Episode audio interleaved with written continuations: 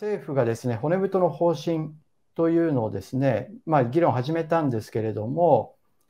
この介護保険の負担増については、年末に結論延期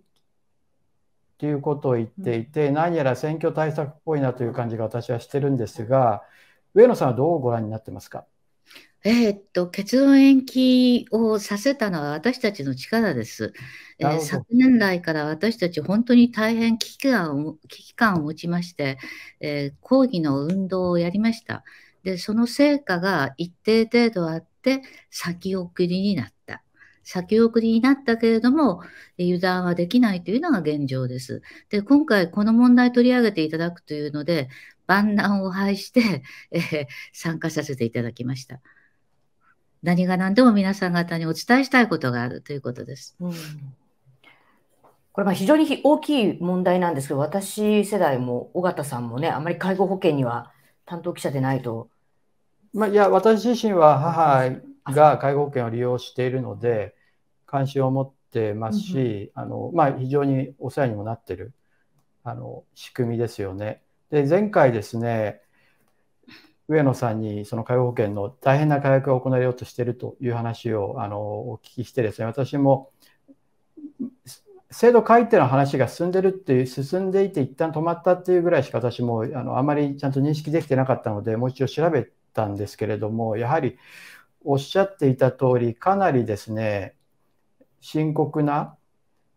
改定が、改悪が行われようとしてたんだなと。それが上野さんたちがですね、あの、あのやってらっしゃった国会のですね、11月18日の集会っていうのも拝見させていただいて、その中でも私も見させていただいて非常に勉強になったんですけれども、まあ、利用者の2割負担を表示にするというところから始まって、要介護度1、2の訪問介護とかデイサービスは地域支援事業、つまりま市町村に移しちゃうとかですね、あとは職員配置を3対1だったのを4対1に減らあの緩和すると、緩和って言い方で、で、そこにロボットを入れるとか、センサー入れるとか、ちょっとめちゃくちゃだなっていう感じの話がたくさん出ていてですね、これは、上野さん、あの、史上最悪ということをおっしゃってたと思うんですが、上野さんが一番怒ってらっしゃるあの点はどういったところうん、ちょっと私が用意したスライドの2ページ目出してみてみてください。はいはい。いやもう本当にとんでもないことが起きておりまして、まあ、それで、えーすすいません、えー、5, 5, 5ページ目がいいですね。5ページ目を出してください。えー、あの前回お話ししたときに、あの、望月さんがあんまりご存知なかったんで、ちょっと私、ショック受けたんですが、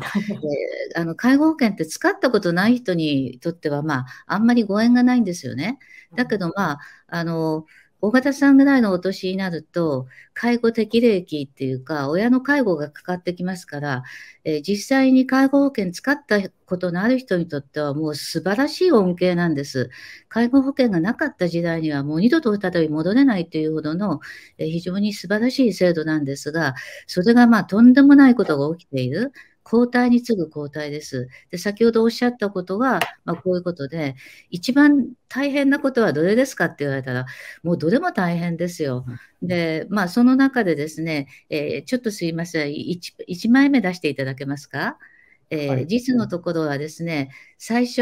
えー、尾形さんから今回はた、まあ1、1枚目です、表紙出してください。はいはい。はい、すみません。尾形さんから最初にいただいた提案が若年層の負担増だったんですよね。で、これだと、まあ、最初に皆さんが想像なさることはね、えー、あの年寄り1人を、えー、若年層を4人が支えなきゃいけない、それが2人に1人になり、やがて1人が1人を支える肩車世代になっていくみたいなことを、えー、皆さん普通に、え連想なさるので、で、えー、介護保険実際にあの使える人と使えない人いますよね。40歳から強制加入で皆さん介護保険料を取られてるんですが、65歳までは、えー、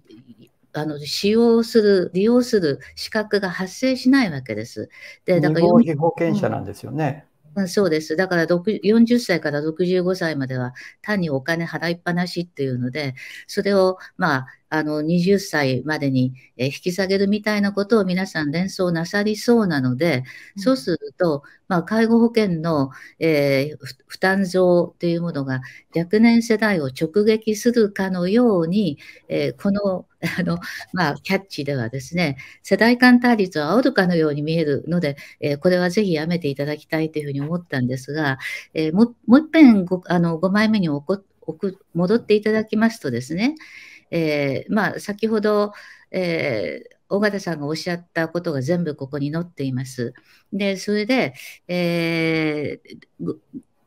と、ページで言うと8ページ目ちょっと言ってください。あ、それで今これですね。これぜひ見てください。えー、昨年ですね、抗議アクションを矢継ぎ早にやりました。で、えー、あの、先ほどの史上最悪の介護保険改定をググっていただければ、YouTube で全部見れます。もうこれまでに4万回以上の視聴を得ています。で、その内容が、今、これ6月6日に出ます、この本。あの、ぜひご覧いただきたいというふうに思うんですが、まあ、何が起きてるかっていうと、えー、まあ、個々の、あの、ああいう、え、項目ありますけれども、8ページ見ていただけますか？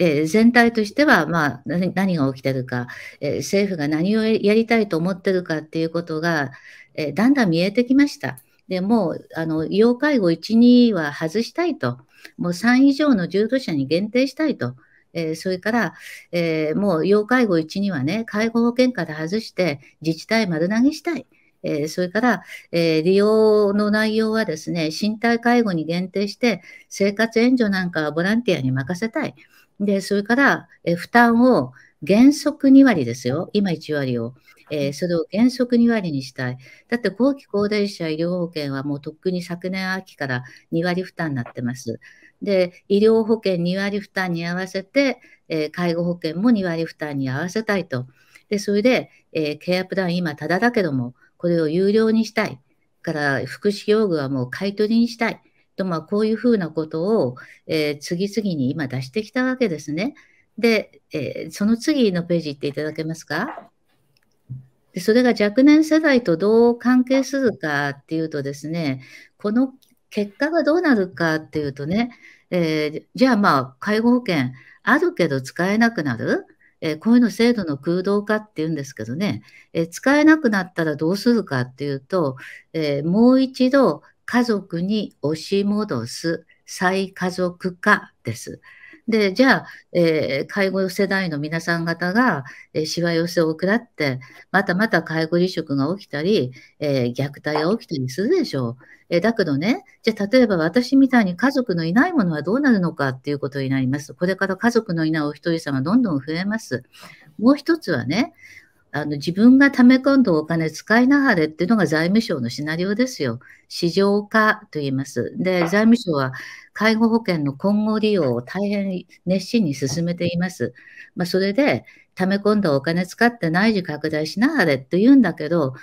だけども、日本の高齢者そんなに豊かじゃないです。えー、そうなると、家族にも頼れない、市場にも頼れない、どっちにも頼れない人はどうなるかっていうと、在宅という名の放置になる。その在宅という名の放置の現状を私たちはまざまざとですね、コロナの最中に味わったんですよ。ということをぜひ皆さん方にお伝えしたいというのが今回の意図でございます。岩野さん、一つだけあのあの 申し上げさせていただくと、私があのタイトルを考えたのは、まさにこの再家族化のところで、若い方たちにやあの結局介護保険でですねどんどん使えなくしていくことによってこのもともとはケアの社会化をしていたものをもう一回家族に戻そうという動きになってくるとそれは皆さんに直接ヤングケアラーの増加とかですね介護離職の増加でもろに負担が来るんだよってことをあのこの介護保険の解約なる解体というのはその老人世代あの高齢者の世代だけの問題ではなくて、それはあの表裏一体で若い人たちの負担増になるんだよってことを言いたかったんですよね。なので、全くその世代間、その対立を煽ろうと思ったんじゃなくて、これは若い世代の人たちも自分事なんだよってことを伝えたいとは思ったんですよね。そういう意味で。あの、お気持ちはわかりますけど甘いです。はい。えなぜかというと、再家族化を押し付けられても、もう若年層にそんな余力はありません。で、それとやっぱり頼る家族のいない高齢者がこれからどんどん増えていきます。えー、ですから若年層へのしわ寄せって言ったって誰がそれを背負ってくれるんですか？という状況が起きているので、えー、もう基本はもう介護保険がなくなれば一体まあ何が起きるんだろう。で、今まあ介護保険のおかげでですね、私はずっと、えー、一人で家で死ねますかっていう調整やってきたんですが、できるっていう事例が、えー、積み重なってきてます。あの、私はね、皆さん方にぜひお伝えしたいのはね、介護保険今23歳ですけどね、あのやっぱり23年間の介護保険の歴史っていうのはすごいんです。現場が進化したんですね。で、経験とノウハウが蓄積して、かってできなかったことができるようになってきた。で、在宅見取りも、独居の在宅見取りも、場合によっちゃ認知症の独居の在宅見取りも事例が積み上がってきたんです。で、えー、介護保険が、まあ、現状のままだったら、なんとかそれができる。で、そのおかげで、まあ、自分の親をね、一人に置いといて、で、遠距離介護で、えー、あの見守ることもできる。で、それがあのできるのは介護保険のおかげです。で、若い人にとってもね、えー、親から離れていられる。で、それができなくなるということですよね。なるほど、このケアの社会化からもう一回家族に戻すような、そういった選択肢はもうなくて、どうやって今の介護保険をきちんと維持していくかこそが命題っていうことはい、おっしゃる通りですね。あの、昨年の男女共同参画白書で、えー、もはや昭和ではないって野田さん言いましたけど、あの、世帯構造の、あ、もう、もう、あの、共有外していただいて結構です。えー、世帯構成のトップに来たのが単身世帯なんですよ。38%です。で、まあそうなると、もうこれから先もどんどん、えー、家族に頼れない人たちが出てくるので、再家族化というオプションも採用できない、えー、ということになっております。ただあれですよね、今日こちらのあの資料、これ、尾形さんが用意したのかな？あの、介護保険制度についてと厚労省が出した数値ですかね、見ると、みんなで支え合う介護。これがでも、まさに上野さんの言う再家族化という流れのことを指すのかな。でも同時に介護離職ゼロを目指してという、こういってまあ再家族を否定するかのような話も出てるんですけど、